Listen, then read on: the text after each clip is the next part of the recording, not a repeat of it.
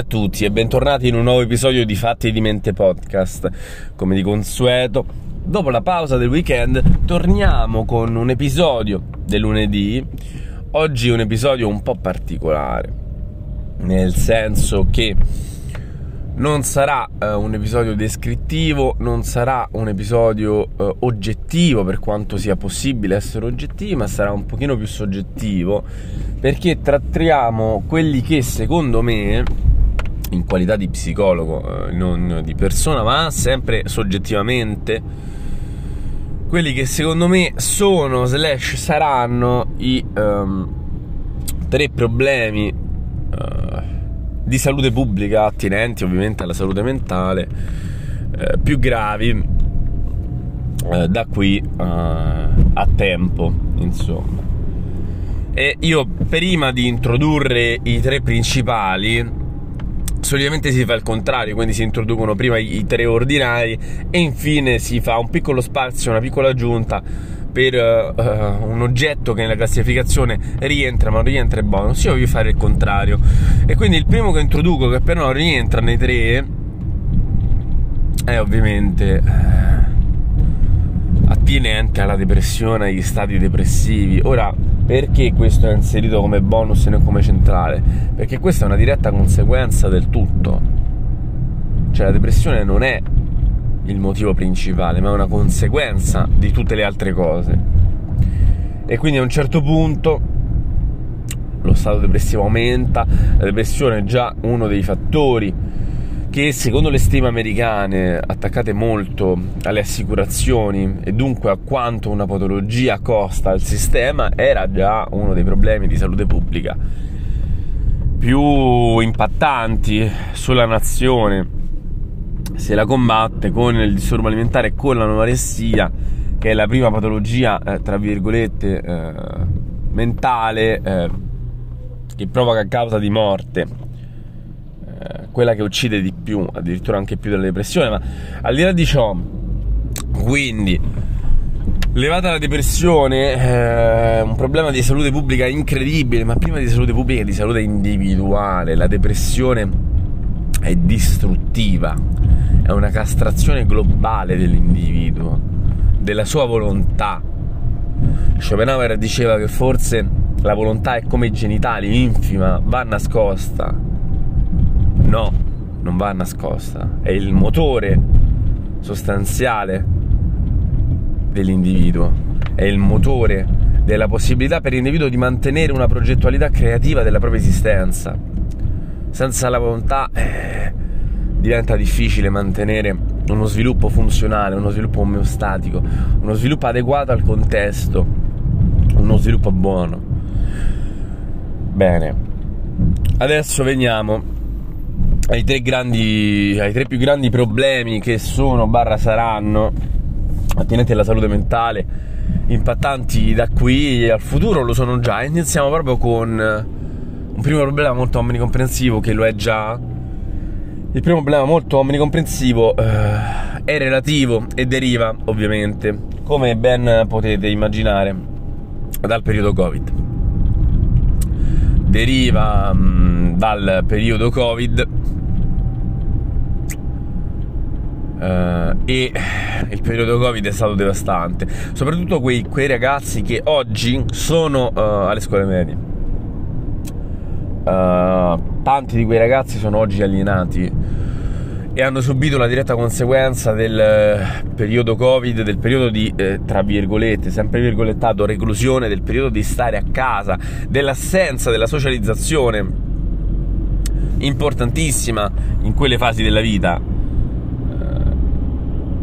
Il Covid a nord è vero ha impattato su tutti, chi più chi meno, è vero che la sofferenza ha una dimensione di unicità, ognuno è unico nella propria sofferenza, più o meno grave, ma non è importante, perché la gravità della sofferenza è determinata solamente da chi la esperisce, da chi la prova in quel momento.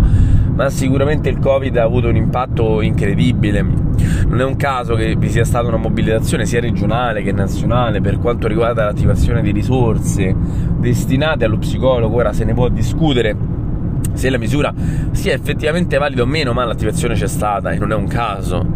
l'impatto c'è stato, è stato potente e forte per tutti, si è diversificato in vari modi, ma soprattutto nella fascia di transizione 11-16 anni l'impatto è stato notevole, è stato un grande impatto, questo alla lunga si trasformerà laddove il disagio non viene intercettato, ricordiamoci che il disagio giovanile si intercetta nelle scuole. Tendenzialmente ci sono altri, anche altri luoghi, ma tendenzialmente se dovessimo fare una statistica nella preponderanza dei casi si intercetta nelle scuole. E veniamo quindi al secondo ipotetico, probabile, maggiore problema futuro, che è il gioco d'azzardo. In particolare il gioco d'azzardo online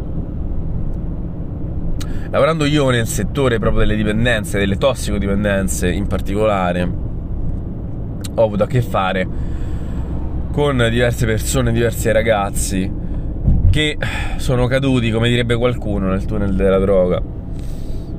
Più volte ho sentito dire che il giocatore d'azzardo è molto peggio del tossicodipendente. Ora, questi gradi di comparazione a me in questo momento non mi interessano, li trovo anche irrilevanti ma quantomeno è almeno allo stesso livello.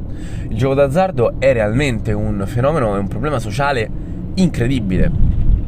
E pensiamo a che storia abbia, anche il giocatore d'azzardo ha una storia incredibile. Lo stesso Dostoevsky parla del suo gioco d'azzardo, parla dei suoi problemi nel gioco d'azzardo. Molto interessante recuperare i libri. Quindi, già tempo fa il problema del gioco d'azzardo è sempre stato presente nella società, ma e qui interviene l'online. L'online è effettivamente un amplificatore incredibile del gioco d'azzardo. Lo ha esteso ai più piccoli, incuriositi anche dal fenomeno streamer. Molti streamer su Twitch l'hanno portato online. Ora la colpa non è direttamente degli streamer, ovviamente, ma sicuramente questo ha contribuito ad amplificare il fenomeno, al farlo conoscere a molte più persone, a molti più ragazzi che hanno iniziato a giocare a scommettere normalizzando quasi la cosa. Tant'è che il gioco d'azzardo ha avuto un boom incredibile anche nel periodo Covid per via dell'online, appunto, poiché altrimenti sarebbe molto appanato. E questo boom in uno sviluppo futuro, considerando che anche ragazzi molto piccoli giocano d'azzardo, è molto preoccupante. Onestamente il gioco d'azzardo patologico online non ha limiti, non ha freni, puoi giocare quando vuoi quantomeno nel casino anticamente la, la prima forma di gioco d'azzardo, una delle prime, delle più diffuse eh, lo raccontano anche diversi personaggi più o meno famosi intervistati. A un certo punto ti facevi bandire dal casino e non potevi entrare. Ti era impossibilitato per un tot tempo, certo, potevi trovare un altro luogo, lo facevi anche, ma dovevi andarci, recarti lì, perdere del tempo. Adesso la fruizione del gioco è limitata. È limitata tanti ragazzi giocano veramente tanti soldi non rendendosi conto di quanto stanno giocando, di quanto stanno perdendo e di quanto patologico sia quel meccanismo per cui giocano costantemente, reiterano il comportamento. E su questo c'è stato poco e c'è poco tutt'oggi, anche a livello di intercettazione del fenomeno. Vero anche che ci sarebbe da fare un discorso sociopolitico per cui Molti direbbero lo Stato conviene, lo Stato vince, io non voglio addentrarmi in questioni sociopolitiche, quantomeno in questo episodio, ma sì, c'è una parte anche di questo. Il terzo problema più grande, um, che è, sarà in futuro, sempre in una visione soggettiva, è chiaramente l'alcol. Ecco, l'alcol è un po' il gioco d'azzardo delle droghe, nel senso che genera una vera e propria dipendenza ma moralmente e socialmente è accettato e normalizzato. Cioè, se vi immaginate di trovarvi in mezzo a una strada e di vedere una persona che si fa una birra, è normale, una birra, nessuno andrebbe a pensare oh eh, è dipendente oh, che cosa sta facendo. Se vedete una persona che si fa di eroina, anche una dose, non avete la stessa percezione, no? Anzi, avete una percezione molto più negativa. Ora, nessuno vuole equiparare una dose di eroina a una dose di alcol, eh, non c'è un'equiparazione, ma l'alcol per come è formulato, per come è sdoganato socialmente, per come è utilizzato da molti è un grande problema in realtà. non è un problema da sottovalutare. L'alcol fa male, è una grande dipendenza.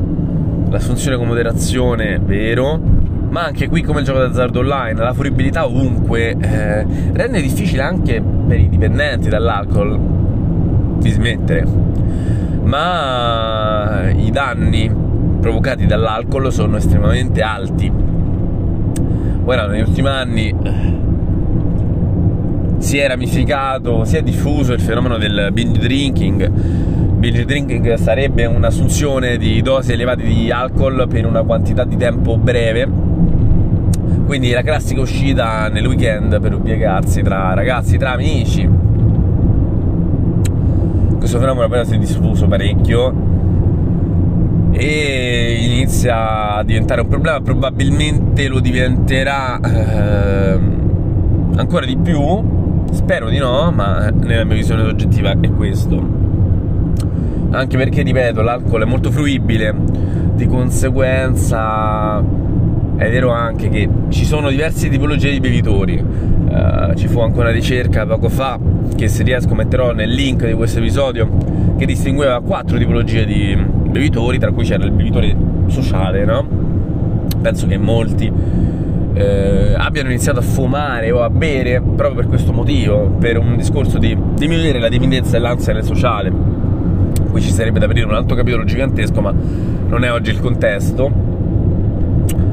Eh, quindi ha anche una funzione sociale, l'alcol sì è vero, ma eh, sviluppa una dipendenza eh, e in grandi quantità anche lì è una bella lotta eh, con le sostanze classiche, quelle più illecite di conseguenza questi sono i tre, eh, diciamo, aspetti e mezzo a livello di salute mentale che ehm, io penso, nella mia più totale soggettività umile e limitata, diverranno grandi problemi, ancora di più di quanto non lo siano già oggi.